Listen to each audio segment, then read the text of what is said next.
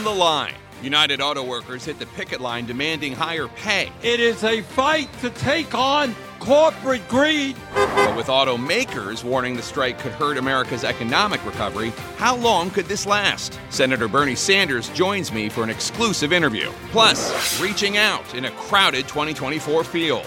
A former vice president hopes his record will earn evangelical voters' support. Pray and to stand and to vote. But leading the field, his former running mate. No president has ever fought for Christians as hard as I have. Can his message compete? GOP presidential candidate Mike Pence joins me in moments. And pile on. Another test for President Biden on the world stage this week as he confronts a looming government shutdown, the indictment of his son, and House Republicans' impeachment probe. Will it all hurt his campaign?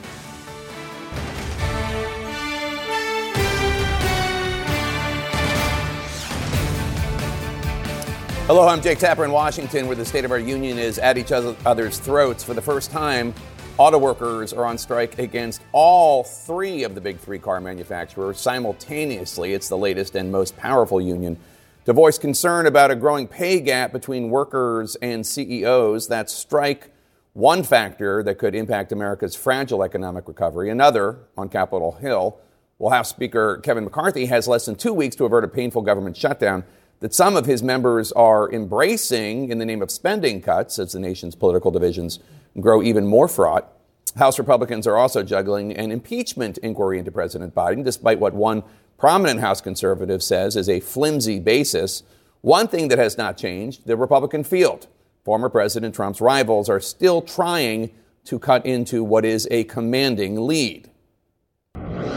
And joining me now, Republican presidential candidate, former Vice President Mike Pence, joining us from Iowa. Thanks so much for joining us, Mr. Vice President. Uh, let's talk about the auto workers strike. You, you, you blamed the strike on President Biden's policies. Most Americans, 75% according to Gallup, support the strikers.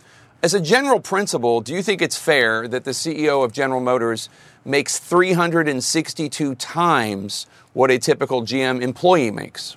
Well, let, let, me say what I don't think is fair is that uh, Joe Biden has put forward an economic agenda from the very outset that launched the worst inflation in 40 years. I mean, literally, the cost of living has gone, gone up almost 17% since we left office. Their war on energy has caused gasoline prices to go through the roof. And I have no doubt in my mind that all those hardworking auto workers are living in the same reality every other American's living in, and that is wages are not keeping up with inflation. I, I, also think that this green agenda that is using taxpayer dollars to drive our automotive economy into electric vehicles is understandably causing great anxiety among UAW members. These guys are seeing the, the Green New Deal that you know that was passed under the guise of an Inflation Reduction Act. Mm-hmm. They're seeing it driving uh, the, their industry into electric vehicles, benefiting China that makes most of our batteries. Uh, and I think they're pushing back rightly. And I also think the American people stand behind them in the numbers you suggest because we're all living in the failed reality of Bidenomics today, Jake. But there's also this issue of general fairness. In 1965, during this era of the great middle class expansion in the United States, CEOs made about 20 times what their typical workers made. But as I noted to you, the CEO of GM makes 362 times what her typical employees make. I just want to make sure I get an answer from you. Is that okay? Do you think that's yeah. fair? Well, I, I, think that ought to be left to the shareholders of that company. I, am somebody that believes in free enterprise. I think, I think those are decisions that can be made by, by shareholders and creating pressure, and I'll fully support how these publicly traded companies uh, operate. Uh, I, you know, I'm not interested in government mandates or government bullying when it comes to those kind of issues. And, and I, I got to tell you, I don't think it's about the usual fault lines of the difference in salaries uh, between white collar and blue collar. I think it's that everyday Americans out there working hard are living in the midst of the failed policies of Bidenomics. Inflation's been horrible, no question, but their wages haven't gone up since the auto bailout in 2008. Meanwhile, the CEOs, their wages have gone up 40% in the last five years. That's what the, the union workers say as to why they're striking. I guess just a question here do you side with the CEOs or do you side with the union here? I side with American workers. I side with all American families. I side with the people of this country, Jake, that are, that are living under the failed policies of the Biden administration. Families are struggling, families are hurting. They know we need new leadership in the White House. I've got a vision, MikePence2024.com, to tackle inflation, to revive and unleash American energy. That's what we're talking about, and that's where every American is focused today. So, you're giving a foreign policy speech on Monday focused on China. Ambassador Nikki Haley told me uh, when she was on the show that she considers China to be an enemy of the United States. Do you agree with that? Is China an enemy of the U.S.? China is the greatest economic and strategic threat facing the United States in the 21st century. Uh, and I was proud to lead during our administration on, on, on changing our national policy toward China. In fact, I'm returning uh, the first of this week to Hudson Institute, where about five years ago I gave that first speech. I mean, look, we sent a message to China after years of trade abuses, intellectual property theft, military provocations in the Asia Pacific, let alone human rights abuses against Muslim Uyghurs and Christian pastors in China, that enough was enough. We put $250 billion in tariffs on China. Uh, and, and while the Biden administration hasn't undone those tariffs yet, I, I, to be honest with you, we should have been increasing the pressure as we see even more aggressive behavior by China. But if, if I'm president of the United States, we're going to meet this moment with American strength. We're going to limit China's access to our economy until they straighten up and fly right and live by the rules of the road in international trade. And we're going to build a 355 ship Navy. I believe we can eclipse the Chinese Navy in the Asia Pacific because ultimately peace and prosperity comes through strength. Another big foreign policy challenge for the next president, whoever it is, uh, has to do with Ukraine and Russia. I want to play a clip from your former boss uh, from an interview. This is how he said he would handle Putin's uh, and he, how he would re- resolve the conflict in Ukraine uh, when it comes to Russia's invasion, uh, illegal war against the Ukrainian people. Take a listen. I would get him into a room, I'd get Zelensky into a room, then I'd bring them together and I'd have a deal worked out. I would get a deal worked out. I mean, bringing Putin into a room, bringing Zelensky in a room, I would have a deal worked out. Do you consider that a serious answer to the question of how to end this war?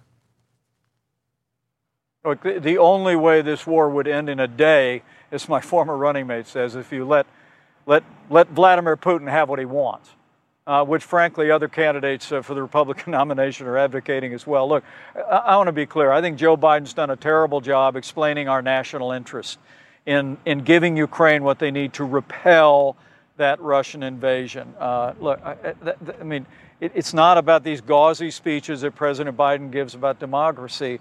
It's that I know uh, that if Vladimir Putin overruns Ukraine, it will not be long, Jake, before he crosses the border of a country where our men and women in uniform will be required to fight under Article 5 in the NATO treaty. So I, I stand on that old Reagan doctrine that if you're willing to fight our enemies with your so- soldiers on your soil, we'll give you the means to fight them there so we don't have to fight them.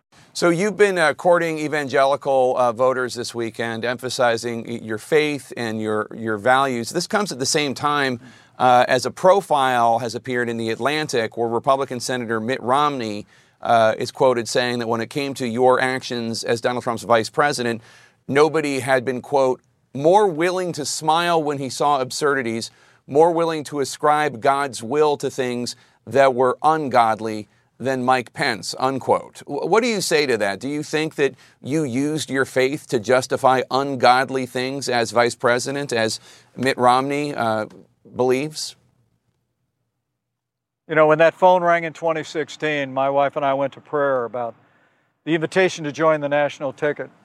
I believe we were called to serve, and I'm incredibly proud of the record of the Trump Pence administration. And in, in just those four short years, we rebuilt our military, revived our economy, and appointed three conservatives to our courts uh, that gave us a new beginning uh, for the right to life. Look, Mitt Romney has no idea uh, what I was doing in the administration. I haven't talked to Mitt Romney uh, for years, and uh, you know I, I, think he can go off into retirement. I know he was even critical of his old running mate Paul Ryan in the pages of that book. So I, I, I, I know the stands that we took. I know the stands that uh, that we maintained, and I'll, I'll always believe that we were called to that fight. And I, I believe in this moment that my family's called now to step forward here in Iowa. On Capitol Hill right now, Speaker McCarthy is struggling to unite House Republicans behind a plan to avert a government shutdown. He's facing a revolt by some more conservative members of his conference who are demanding major concessions uh, when it comes to spending, threatening to oust him as Speaker if he does not comply.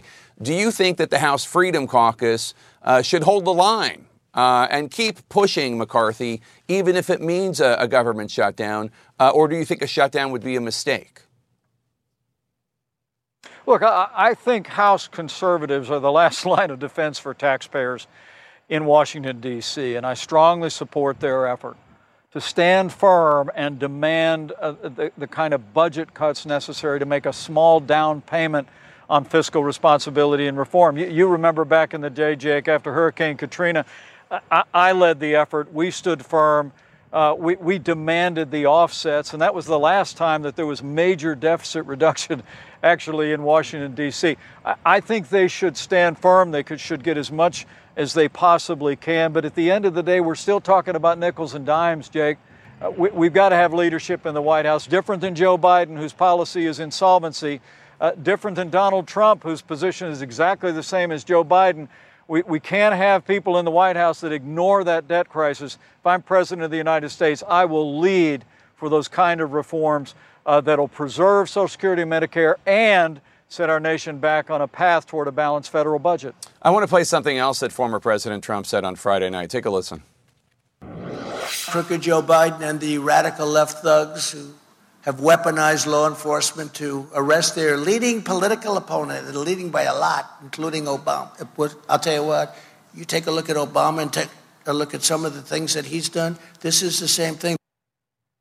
In addition to seeming to confuse Obama and Biden, um, the president, the former president, also went on to say that reelecting Joe Biden would lead to World War II, uh, which, of course, is a war that already happened. Um, if Joe Biden had made comments like that, Republicans would be all over it, talking about his, his age, his mental fitness, his sharpness, his acuity. The DeSantis camp has already tweeted that clip out.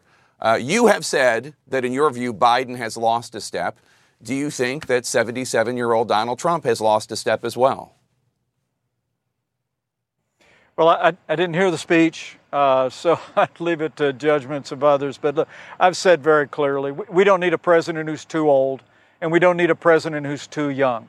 You know, I, am in this race uh, because I, I believe that I, I will bring the experience, the energy, and the commitment to a consistent conservative agenda that's going to be necessary to turn around the failed policies of the Biden administration that have weakened us at home and abroad. I think, as I, as I said a week ago in New Hampshire, Jake, I think we've come to a Republican time for choosing. I mean, when, when Donald Trump ran for president in 2016, he promised to govern as a conservative. For four years, we did govern as conservatives. But today, Donald Trump makes no such promise. Uh, he's embracing the politics of appeasement on the world stage, walking away from our role as leader in the free world. Uh, he's willing to ignore the debt crisis facing Americans uh, and he wants to marginalize the right to life. I think as people come to know us, as we continue to travel here in Iowa and New Hampshire and other states around the country, uh, they can see that I am the most consistent and the most qualified conservative. I'm going to be ready to lead on day one, put those policies back into effect that have not just secured victory for the Republican Party, Jake, but more important than that, they've achieved real prosperity and real uh, security for the American people, and they will again starting in 2025. Just to clarify, is 77 too old to be president? I, I think that's a judgment for voters. I, I, trust voters to make their decision, whether it be the mental competency of people or whether it be their age or energy level. I, again, I say to you, we don't need a president who's too old. We don't need a president who's too young. We need a president with the experience and the commitment to the conservative agenda that I bring. Last question, sir. Uh, the medical community would certainly herald Operation Warp Speed as one of the the uh, unqualified successes uh, of the Trump Pence administration. The FDA and CDC uh, formally approved a new COVID booster shot this week. They're encouraging all Americans six months and older to get it. Are you going to get your booster shot? You know, we haven't made a decision on that yet as a family, but I, I think every family ought to make those decisions. I mean, let, us be very clear. I, I'm incredibly proud of what the American people accomplished. During the worst pandemic in 100 years. And the fact that American innovation developed not just therapeutics, but three safe and effective vaccines was a medical miracle. But let's, let's, let's put a point on it. Joe Biden was wrong to mandate uh, those vaccines. And I think it's one of the reasons why vaccines have been caught up uh, in, in, in become a political football, Jake. It never should be. Frankly, we ought to take the vaccine mandate off of healthcare workers in this country. Uh, and and I, I, I think every American should just evaluate their own condition, their own family's health, make those own decisions, but never, ever again should we be mandating vaccines in a situation like we went through in 2020. Vice President Mike Pence on the campaign trail in Iowa, thank you so much uh, for joining us. Uh, good luck out there. Have fun. Thank you, Jake. Coming up next, could an, could an auto workers strike knock the Biden economy off track? Progressive Senator Bernie Sanders of Vermont joins us next. And then shut down for what? The latest on infighting between House Republicans. That's ahead.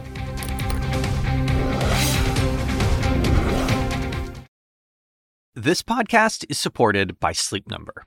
Quality sleep is essential. That's why the Sleep Number Smart Bed is designed for your ever evolving sleep needs, so you can choose what's right for each of you whenever you like. Need a bed that's firmer or softer on either side? Helps you sleep at a comfortable temperature, quiets their snores? Sleep Number does that.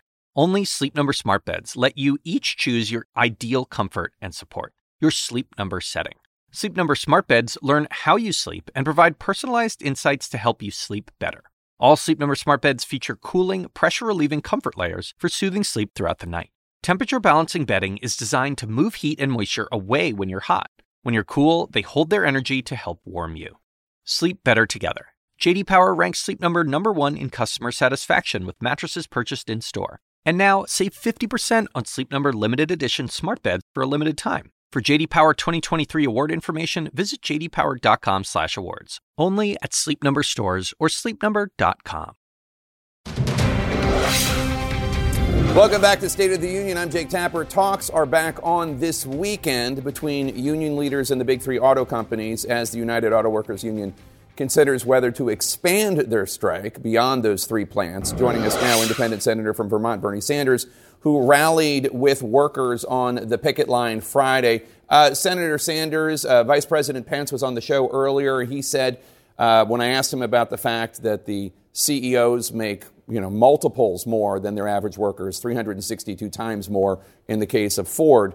Um, I, I, said, Do you think that's fair? He said, CEO pay is up to free enterprise, it's up to shareholders, not the government. What's your response? No, I strongly disagree. I think what's going on in America today in terms of income and wealth inequality, the fact that CEOs are now making 400 times more than their average worker, the fact that we have three people on top who own more wealth than the bottom half of America, the fact that during the last 50 years, the wages, the weekly wages of the average American worker are lower today than they were back then is speaks to the anger that the American people are feeling and what this strike is about. The American people are sick and tired, in my view, Jake, and I've been all over this country. They are sick and tired of corporate greed, in which the very richest people are becoming richer. The head of General Motors now makes $29 million a year and yet, if you go, if you're a new worker at in the big three, you make less than $17 an hour. They have temp workers who are temp year after year after year who make far lower wages than other workers. You have profits there, 21 billion in profits in the first half of this year. So what you're seeing in the automobile industry, in my view, is what we're seeing all over this economy. Greed on the top, suffering on the part of the working class, and people are tired of it. I want to get to some of those bigger issues in a second, but first I want to ask you the, this push uh, from the UAW for a four day work week. Is that a negotiating tactic, or do you see that as the future of labor in the U.S., a four day work week? Well, I'll tell you what I think, and thanks for raising that question, Jake. We are looking at an explosion in this country of artificial intelligence and robotics. And that means that the average worker is going to be much more productive. Pro- worker productivity is going to increase significantly. The question as a nation that we have got to ask ourselves is who is going to benefit from that increased productivity? Is all of that new income and wealth being created by worker productivity going to go to the people on top, or are workers going to benefit? So, right now, in my view, I happen to believe that as a nation, we should begin a serious discussion, and the UAW is doing that, about substantially lowering the work week. People in America are stressed out for a dozen different reasons. And that's one of the reasons why life expectancy in our country is actually in decline. People are overwhelmed. They got to take care of their kids. They got to worry about healthcare. They got to worry about housing. They're worried. It seems to me that if new technology is going to make us a more productive society, the benefit should go to the workers. And it would be an extraordinary thing to see people have more time to be able to spend uh, with their kids, with their families, to be able to do more in cultural activities, get a better education. So the idea of using, making sure that artificial intelligence, robotic, robotics benefits us all, just not the people on top, is something absolutely we need to be discussing. I want you to take a listen to what President Biden said on Labor Day about the potential for a UAW strike.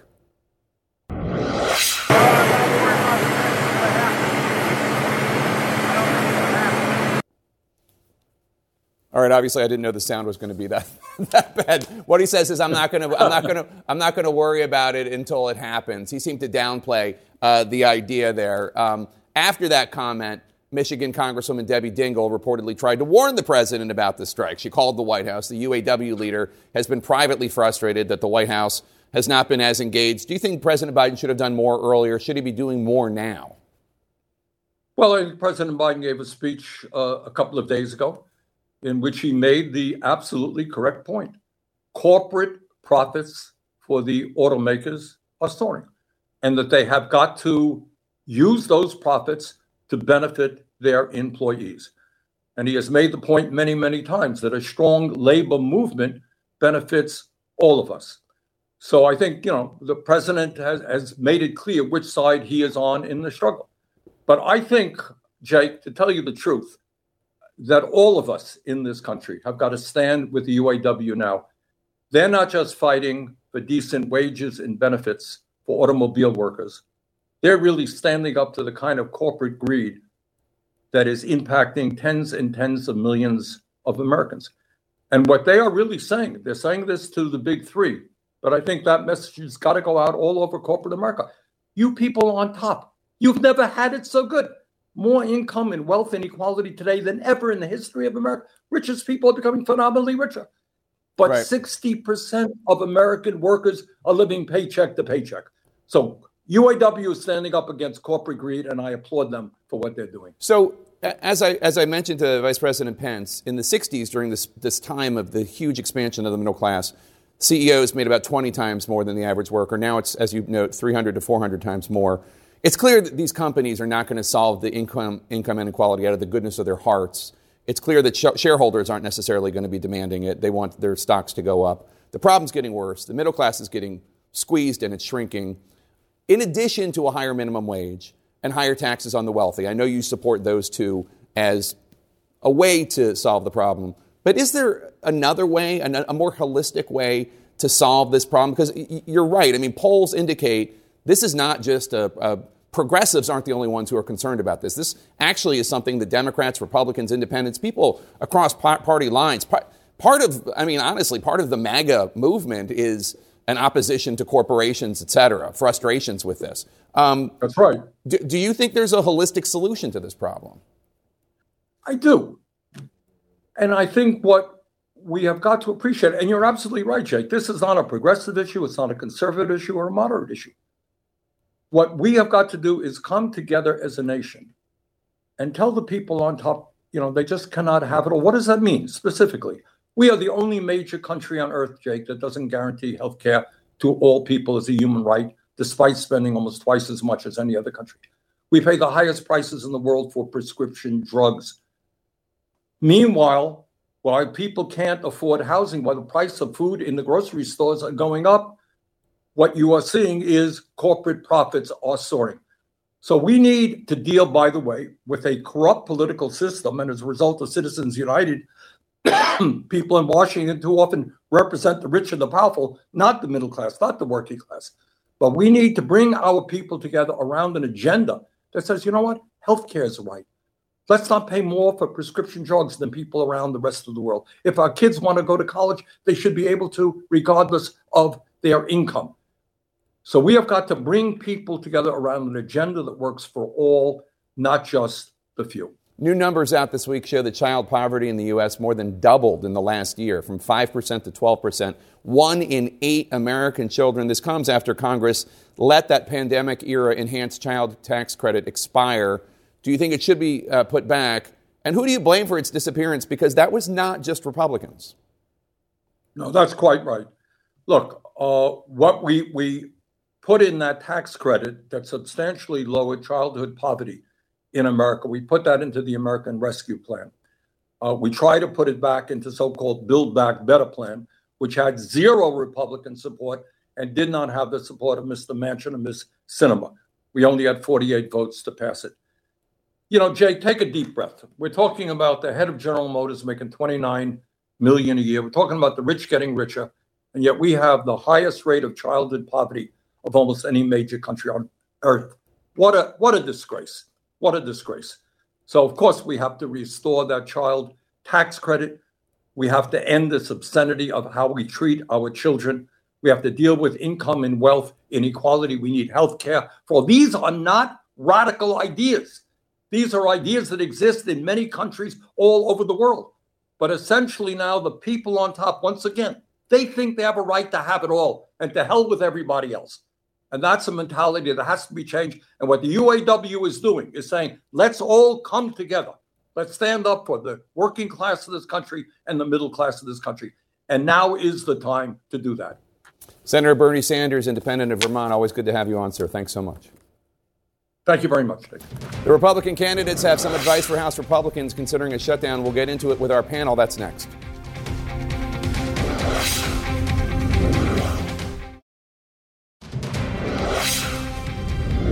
We're going to get this done.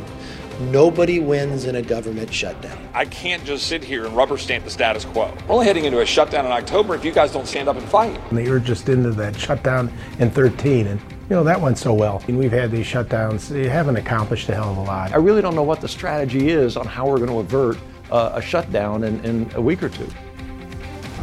Welcome back to State of the Union with less than two weeks until that government shutdown. House Republicans are once again at war with themselves. Our panel uh, joins me now. Former Congressman Kinzinger, uh, you heard Pence in the interview basically saying House Republicans should hold the line, conservative, yes. conservative House Republicans should hold the line on spending.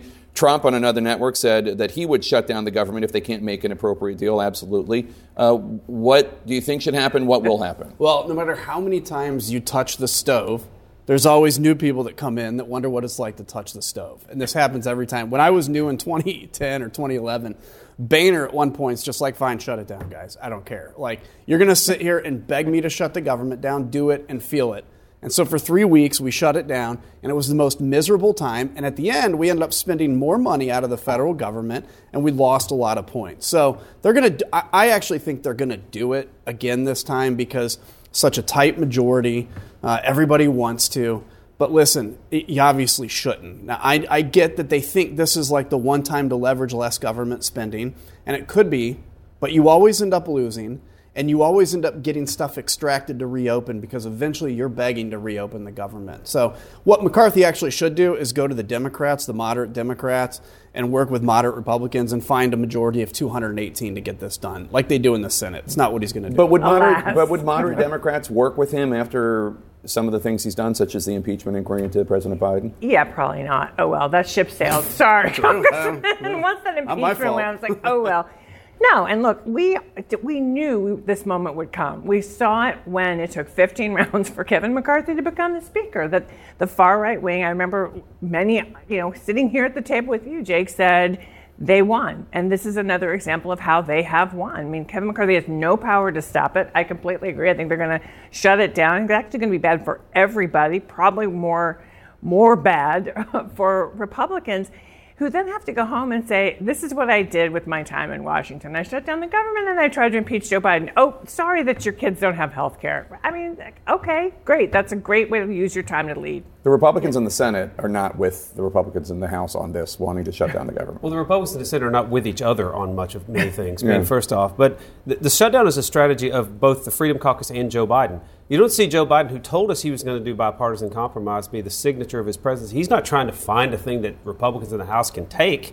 He's just waiting and letting the Republicans try to self-destruct. That's his strategy. His hope is for Republicans to not get it together. Is This is a ho- he's absolutely wrong. This is essentially this is a hostage situation. You're basically saying the hostage should say, "Let's find common ground." That's absurd. You know that what House Republicans are doing here is laying out a strategy that is going to, uh, frankly, is kind of a double whammy for them. They're going to uh, have to go home to their constituents and, not, and show that they didn't get anything done. They're also it's opportunity cost. You only get so much bandwidth to talk to the American people about what you're doing, what your agenda is, what you're getting done. So they're choosing to use this time to show that they're completely uh, incapable of functioning. It's so the job of the, president, the president idea of the that United States to work with the House at the voters' listen. Senate. But he had, but by the way, he has tried to work with the House and the Senate, and he has No, actually he gotten a lot done on Wait, wait, bipartisan. he's not, he's not trying to He's gotten pass. He's not trying to keep the Every time open. we approach a shutdown, this is our talking point. I'm saying as a former member is, well, you know, the administration should come to it with us.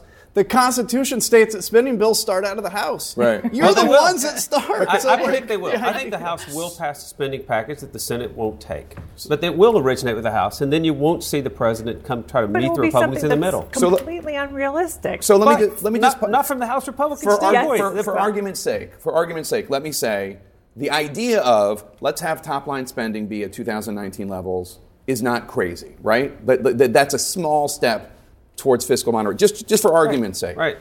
Have you seen any strategy from House Republicans to make that happen? Reaching out to Senate Democrats, reaching out to House Democrats, talking about this is like for the you know they got they got the majority in January. Talking about this for the last eight months is like, oh, we want to do this. I mean, I haven't.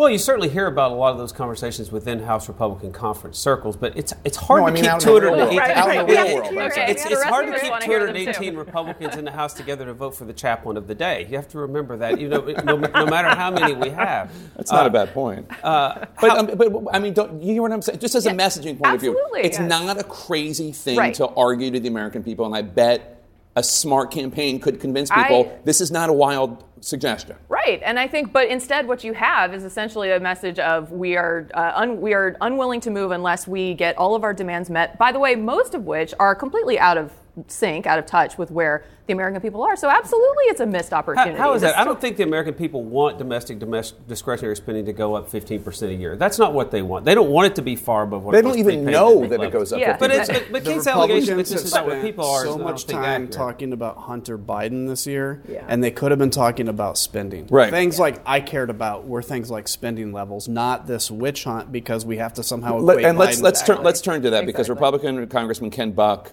uh, who wants to hold the line on spending, he has an op-ed in the Post saying, "My fellow Republicans, one disgraceful impeachment doesn't deserve, another."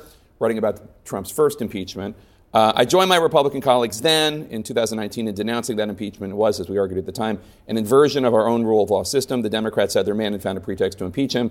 Trump's impeachment in 2019 was a disgrace to the Constitution, a disservice to Americans. The GOP's reprise uh, in uh, a reprise in tw 2023 is no better. You, you by the way, just as, as an aside, you you voted against that 2019 impeachment, and you later said you regret voting against yeah. it. I, well, I do, and and but look, Ken Buck's consistent. I'll give him that.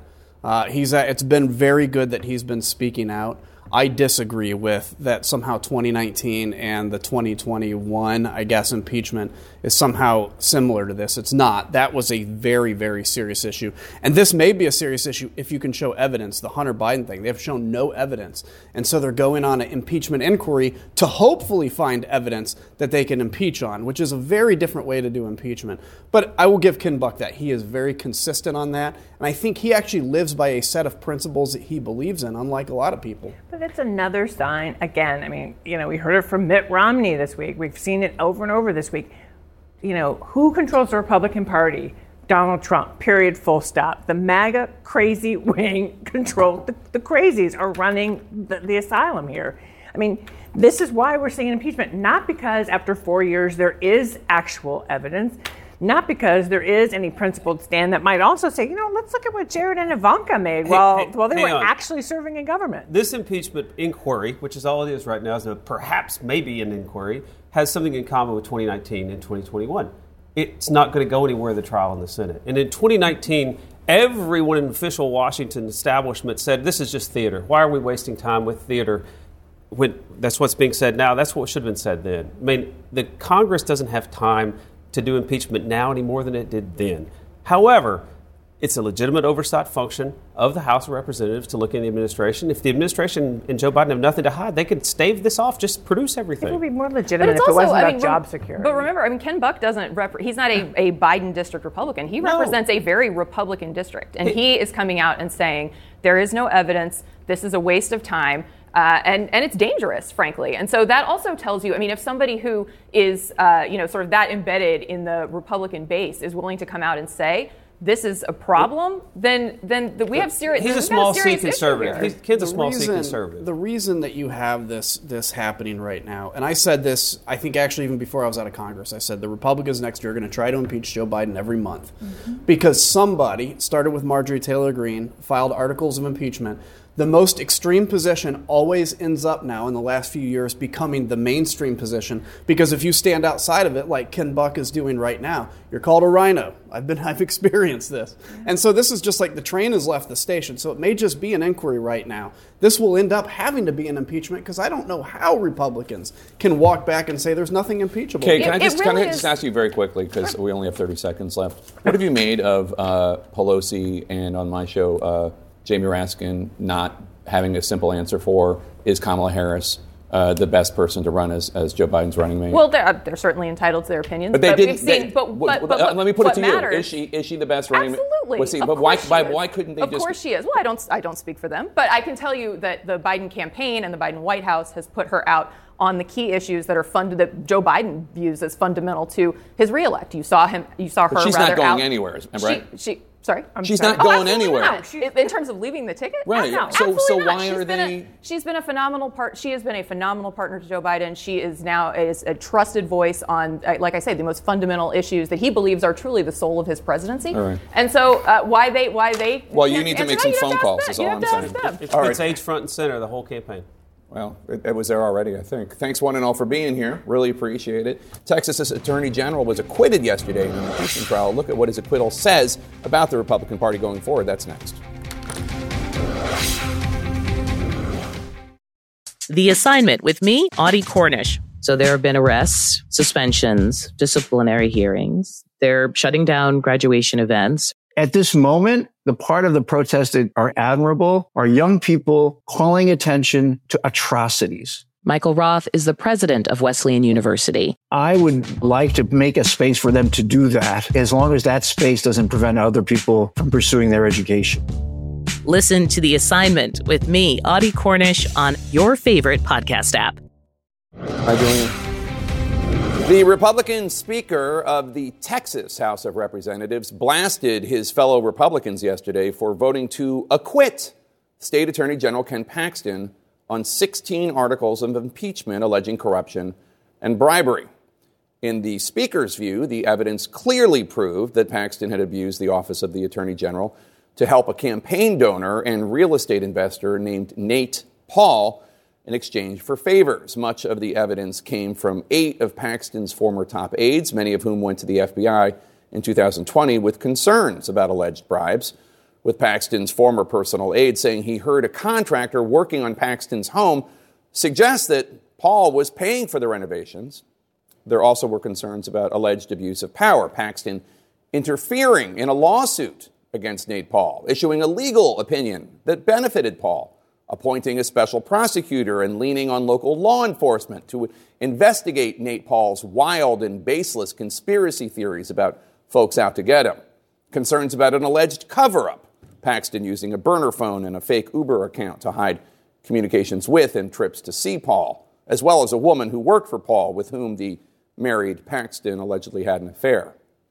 The Republican led state house investigated all this alleged sleaze, and ultimately, a Republican led committee in May concluded that the chief law enforcement officer of Texas had violated multiple laws. the articles of impeachment that committee voted for unanimously are really quite something. The charges include directing Attorney General's office employees to take steps to intervene in a lawsuit from a charity against Paul in order to hurt the charity, retaliating against whistleblowers, and some charges that relate to the delay of the securities fraud indictment of Paxton in Dallas in 2015 when he was accused of defrauding investors in a tech startup, charges to which Paxton pleaded not guilty. The Republican led House voted to impeach Paxton overwhelmingly, 121 to 23. But yesterday, the Republican led Senate voted to acquit him on all counts, despite all this evidence, after what the Republican impeachment manager said was intimidation by the MAGA wing of the GOP. And it is impossible to believe that these state senators would have voted the same way were Paxton a Democrat. Here's how the conservative Dallas Morning News editorial board responded, quote, "We have come to a place of great danger where the plain evidence of corruption can no longer overcome the majority party's determination to protect its self-interest and its agents. The philosophy at play is that the ends justify the means and the means don't seem to matter, unquote. And this all comes just days after Republican Senator Mitt Romney of Utah announced he would not be seeking reelection next year, expressing concerns about where the Republican Party is headed in the shadow of Donald Trump, himself no stranger to an impeachment. Uh, he is the leader of the greatest portion of the Republican Party. Uh, it's a populist, I believe, demagogue portion of the party. The uh, Trump wing of the party uh, talks about resentments of various kind and getting even and, and settling scores and, and revisiting the 2020 election. Attorney General Paxton plays a prominent role in that part of the Republican Party. He's the one that wrote that nonsensical 2020 lawsuit trying to throw out the electoral votes of several states that Joe Biden won, a document full of absolutely false and deranged claims. In the Republican Party that Mitt Romney is warning us about, one he fears is authoritarian and lawless. Attorney General Paxton, no doubt, has a very bright future. We'll be right back. And welcome back. For those of you celebrating Rosh Hashanah, the Jewish New Year, Shana Tova. But to all of you, may you have a good and sweet and healthy new year. Thanks for spending your Sunday morning with us. Fareed Zakaria, GPS, is next.